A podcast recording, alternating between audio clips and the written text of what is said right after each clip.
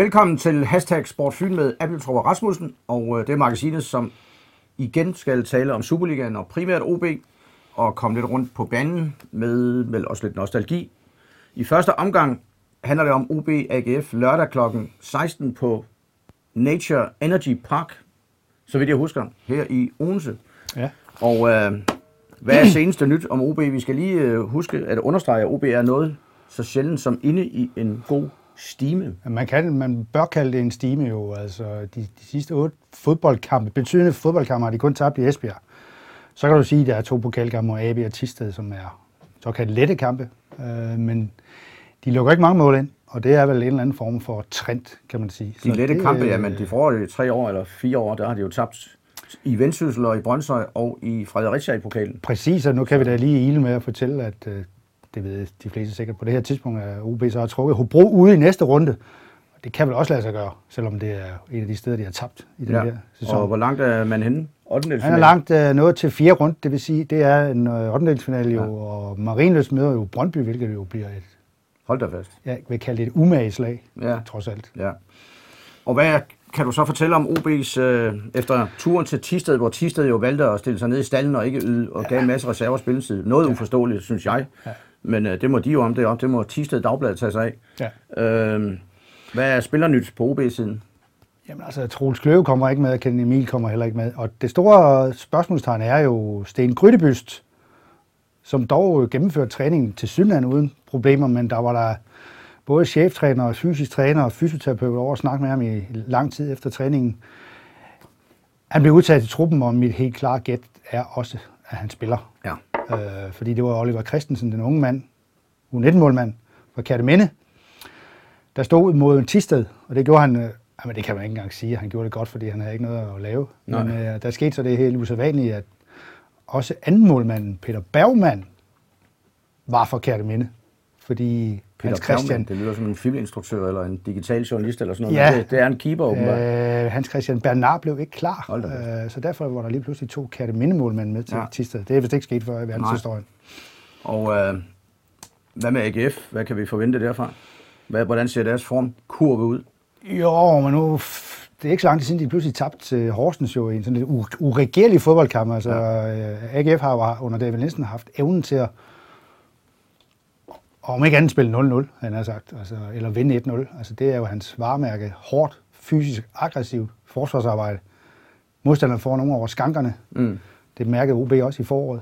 Altså, jeg husker en af de der såkaldte Europa-kvalifikationskampe, hvor de lavede fire frispark inden på de første to minutter, og så var OB kyst. Ja.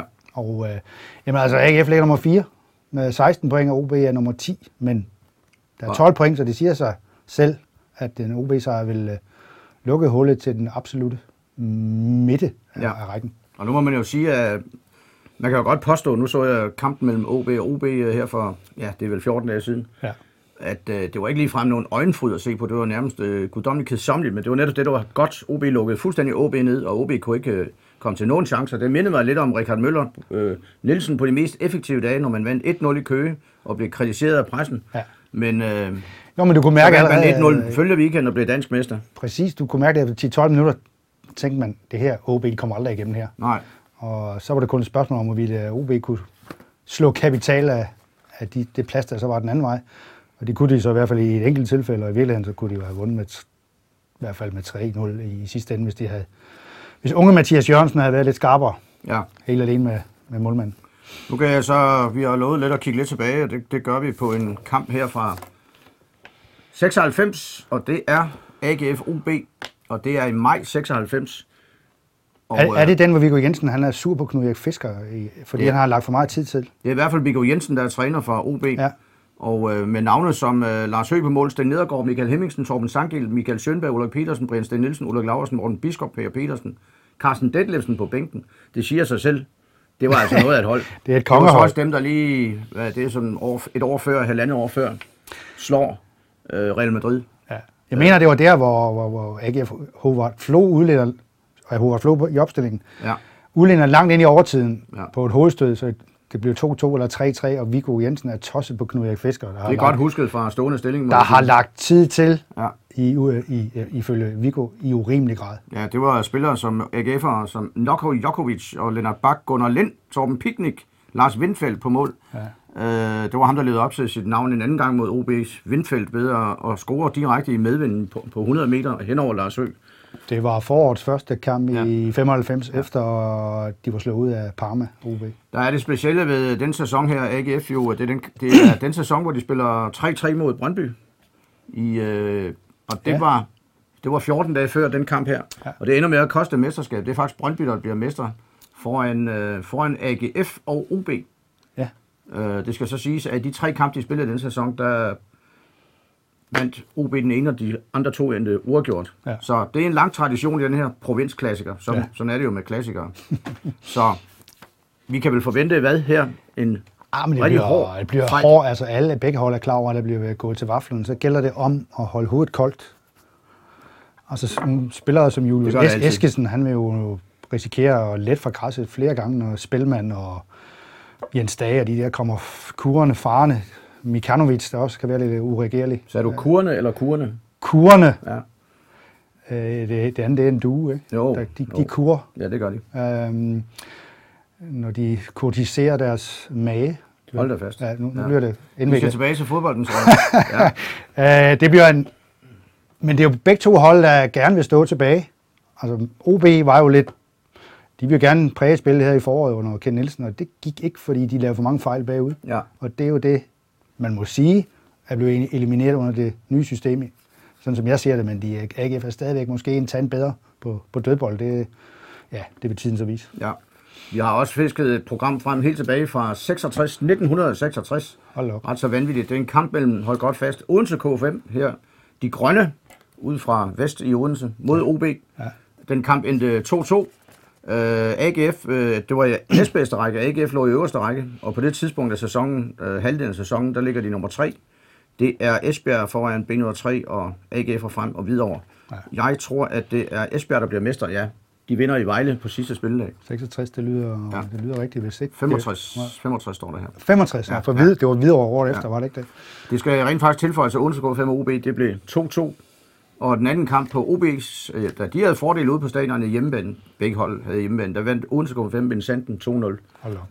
Ja, spiller i dag i C1, en gør en agtværdig figur i C1. Ja. OB spiller med Mogens Terkelsen på mål, og Leo Vølding, Kai Hansen, Paul Arne Petersen.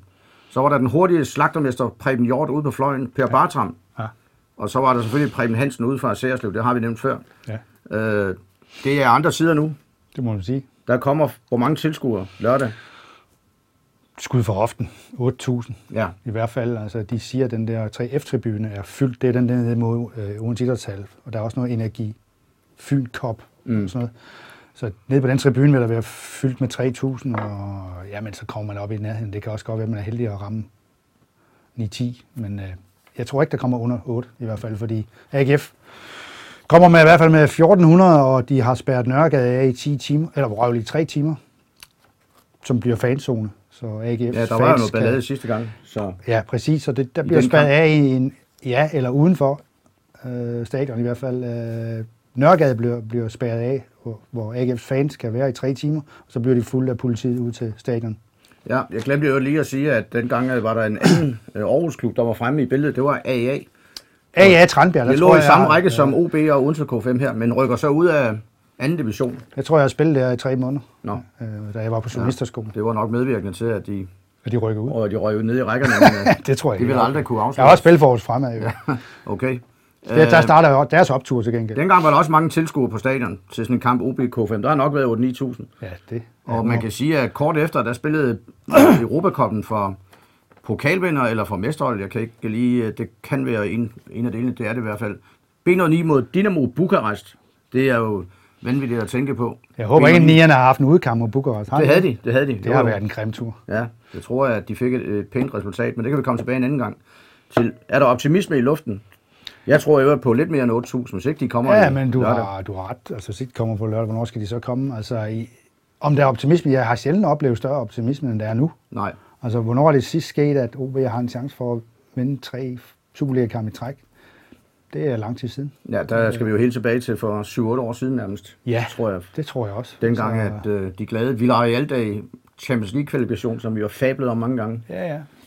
Der er selvfølgelig altid den der nagende tvivl, når man har store forventninger til OB. Det er vi jo opflasket med de sidste syv år, at lige nu, når man tror, at nu, nu kører de med klatten, mm. så tenderer det vel uh, at gå galt. Men denne de der mindst det ene point, gør det ikke det? Jo, det tror jeg på. Men uh, uafgjort er jo heller ikke uh, helt, det er jo ikke et helt vanvittigt resultat. Nej, det, det er vigtigt. Jeg på en meget tæt affære, det må ja, jeg sige. Nu, nu kommer der jo en Superliga-pause. Ja. Det hedder Superliga-pause. Det hedder ikke landskampspause. Der er Superliga-pause på grund af landskampe. Og der skal OB have en god fornemmelse med ind i, i de her 14 dage, inden de tager til Brøndby en mandag aften. Ja. Det er vigtigt. Ja. Vi ser i hvert fald frem til kampen, og så håber vi, det går stille og roligt for sig nede i Nørregade. Det ligger faktisk lige 150 meter. Det, det vil vi opfordre til på det kraftigste. Lige bag trappen til det kraftigste, så det kan blive en fodboldfest på en dag, hvor man jo også skal hylde Kim Larsen ude på stadion ved at afspille hans sang og med flere andre ting ja. i luften. Så vi ser frem til lørdagens kamp. Det gør vi.